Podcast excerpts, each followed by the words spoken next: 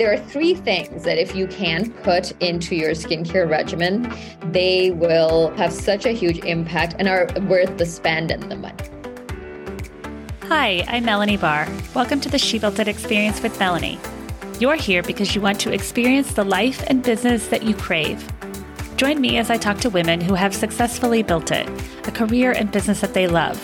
We dive into the topic of how they built it and talk about everything from having the courage to make career leaps to the details of how to lead effectively, create successful teams, implement strategies for growth, and infuse tech innovation. Magic happens when we focus on the part of ourselves and our business that brings us joy. So let's dive in. Thank you for joining us, Dr. Sethi. You are the founder of a skincare line, the host of the podcast, The Skincare Report, and you have opened up three medical spas. What led you to become a doctor and what inspired you to open your business? I've wanted to be a doctor since I can remember. And it's really been because I enjoy being around people and helping people, but I also really enjoy the intellectual challenges that come with medicine. Why did I go into aesthetics? The reason for that was because aesthetics also helps people. Aesthetic medicine is, I would say, a newer field in medicine, relatively speaking. It's helping people be their best, feel their best, feel their most confident self. So for all those reasons, I enjoy what I do. It helps so much with confidence, and it's a large conversation among my friends.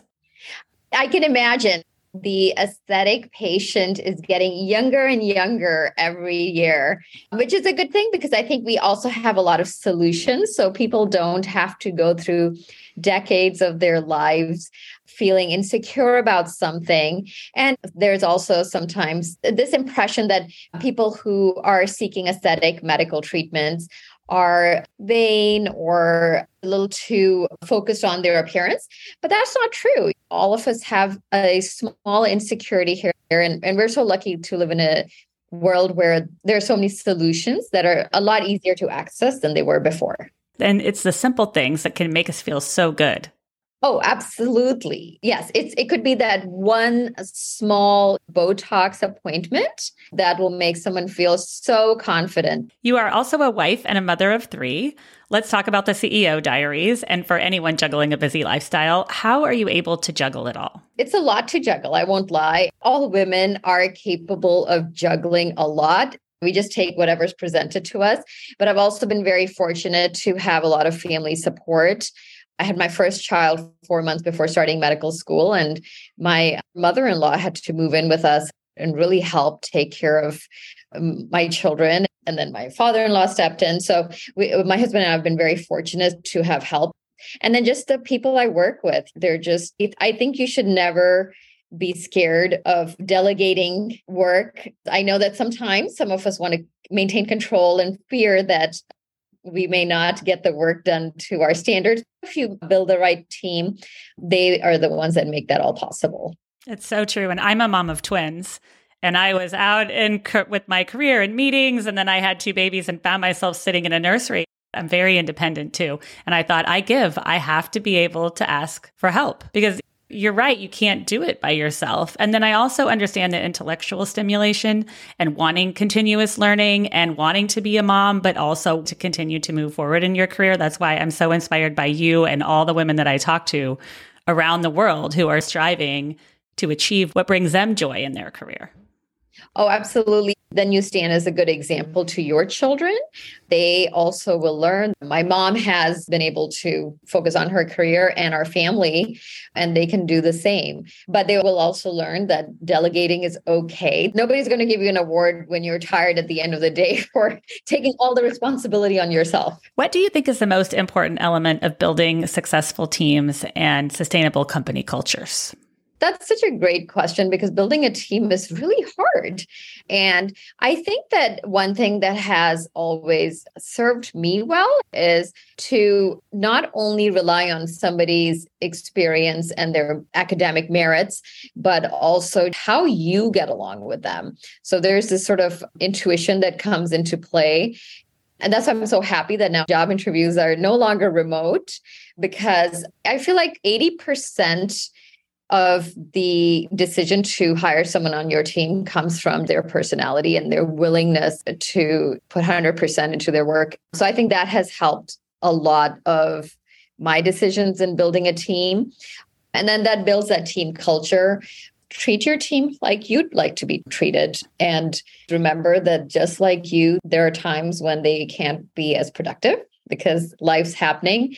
But yes, just if you treat them like the way you like to be treated, it's a lot more harmonious. It's so true. And trusting our instincts is so important throughout the hiring. When you have that little thought, I'm not sure this is going to work out, I've learned to really trust that. And when I think it is going to work out, to go with it. And usually when we listen to ourselves, we're right. Yes. And there are times when we say, no, let me just be super logical about this and go with a team member who is just really experienced. On paper, they seem mm-hmm. like a perfect person, but the personality may not mesh well with you or other people who work with the company. It's a difficult decision. Let's talk about skincare, which we all think about. How do you suggest we tackle skincare concerns and fill us in on the newest skincare trends and what you think about them? When it comes to skincare, Social media can be a blessing or it can actually work against us. But the good thing is that it does help dissipate education, which is great. It also creates a lot of misinformation. When it comes to skincare, there are so many solutions that have evolved over the years. Of course, I'm the founder of a medical grade skincare brand. I'm going to be very biased towards that. But that's because even in skincare, it should be more results focused and ritual focused.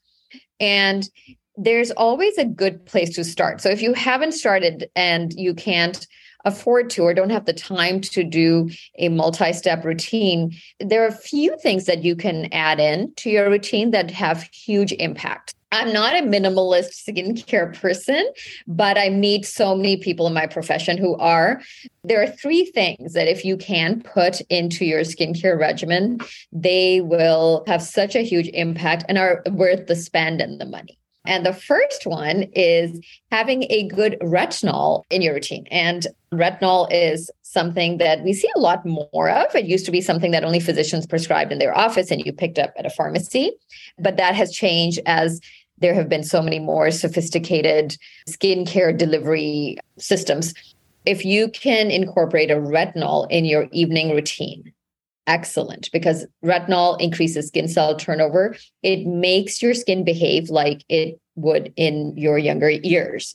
It makes our skin behave like it did in its early years. So that's a big one. And the second one is a vitamin C serum. Vitamin C is an antioxidant. It has been shown to increase collagen production. And I know the array of vitamin C's available to us, they can be very overwhelming. But a vitamin C serum, if you can incorporate that into your daytime and nighttime routine, uh, that's another very impactful ingredient. And the second one is simple, which also now we are lucky we have so many different varieties to choose from. So even if you have a darker skin tone and you've never, you haven't liked how sunblock looked on you before, um, all of that has changed. What should we look for in a sunblock? This is the problem when you have too much variety, right? You're sitting there going, what is the difference? And why is one more expensive than the other? Yeah, we were just in Hawaii and some of the men were talking about how some sunblock isn't good for the ocean. I live in California near the beach. What's good for our skin and to put on my children too, but also what is good for the environment? No, it's true. If it's not good for the ocean or the environment, it likely is not a good choice for your skin, regardless. Sunblocks are divided into two large categories. One is chemical barrier sunscreens, and the other one is physical barrier sunscreens or mineral sunscreens. And they both have pros and cons. And just because they're called chemical barrier doesn't exactly mean that they're dangerous to us. But chemical barrier sunscreens have been historically made with an ingredient like avobenzone, oxybenzone. These particular ingredients have been shown to harm the coral reef and the way chemical sunscreens work, and this is why they're most popular amongst waterproof sunscreens, is that they have to be absorbed by your skin. And then about 30 minutes later, they will start giving you sun protection. So that's one thing that people don't realize when you're using a chemical sunscreen, which a lot of the spray on sunscreens are, or waterproof sunscreens, they are not active for at least about 30 minutes after you've applied them. And the other problem with chemical barrier sunscreens is that if you have skin sensitivity some or eczema sometimes your skin will react to them. My daughter has eczema so i think a lot about what to put on her skin. Exactly. When it comes to the different types of sunscreens the chemical barrier ones are notorious for increasing skin sensitivity to especially an ingredient called octocrylene. But the thing is chemical barrier sunscreens do last longer because they're absorbed into your skin so maybe not a great option to wear every day, but if you're someone who works outdoors or is going on a hike, you may want to consider that because you have this longer, better protection. Physical barrier sunscreens, which I'm more of a fan of, are sunscreens that contain zinc or titanium oxide. That's their main active ingredient. And those sunscreens essentially are applied to the skin and immediately create a barrier between your skin and UV damage. And those are very easy for your skin to handle if you have eczema or any kind of sensitivity because they don't get absorbed into your skin. And then there are tinted sunscreens, and tinted sunscreens actually are an excellent option because the tint itself is also like a sunscreen. So, tint comes from iron oxide, and that actually gives you protection from UV rays and blue light. If you can find a sunscreen that is a physical barrier sunscreen with a tint, you're really maximizing your protection. And an SPF of 30 or greater is, is recommended. Sometimes people will say, I use an SPF 50 or 60, but it's really pasty. It doesn't glide on my skin or spread on my skin as nicely. You don't have to do that. Honestly, the incremental increase in protection you're getting from an SPF 30 to a 50 is so minimal that it's not worth it. If you can find a good sunscreen that works for you and it's SPF 30, that's excellent. I was just thinking about it as we're going into the summer and I was looking at our shelf of sunscreens, wondering if I had the right thing or if I had something with zinc or if I'm putting the right thing on my children. And that's the thing. If you're using sunscreen every day, avobenzone, oxybenzone when the FDA has st- done studies, you will find unacceptable amounts of them in the bloodstream and in breast milk. So they do get into your bloodstream. Share with us about skincare trends and what you think about them. Skincare trends are fun because there are some good ones. And then there are some that you just wonder, where did this start from? And a lot of them emerge from TikTok. I always enjoy hearing what is trending. One of my favorite skincare trends is skin cycling because skin cycling, it's actually a way of using your skincare so that you are not only replenishing your skin, but you're also not breaking your skin barrier. So you're not over processing your skin. So that means that if you use a retinol at night, don't go and use a, a harsh exfoliant the next morning or don't wash your face with a harsh exfoliant and then immediately apply retinol because they both could irritate your skin, but instead cycle it on alternate days and so forth. So I think skin cycling is a great one. I've seen a lot more trends around devices oh, at home devices for your skin. And those I'm not really a big fan of because they're promising what they can't deliver. And sometimes, if overdone, can actually cause worsening of skin. My absolute disliked one is the derma roller. It looks like a lint roller with spikes on it. And it's for my at home micro needling.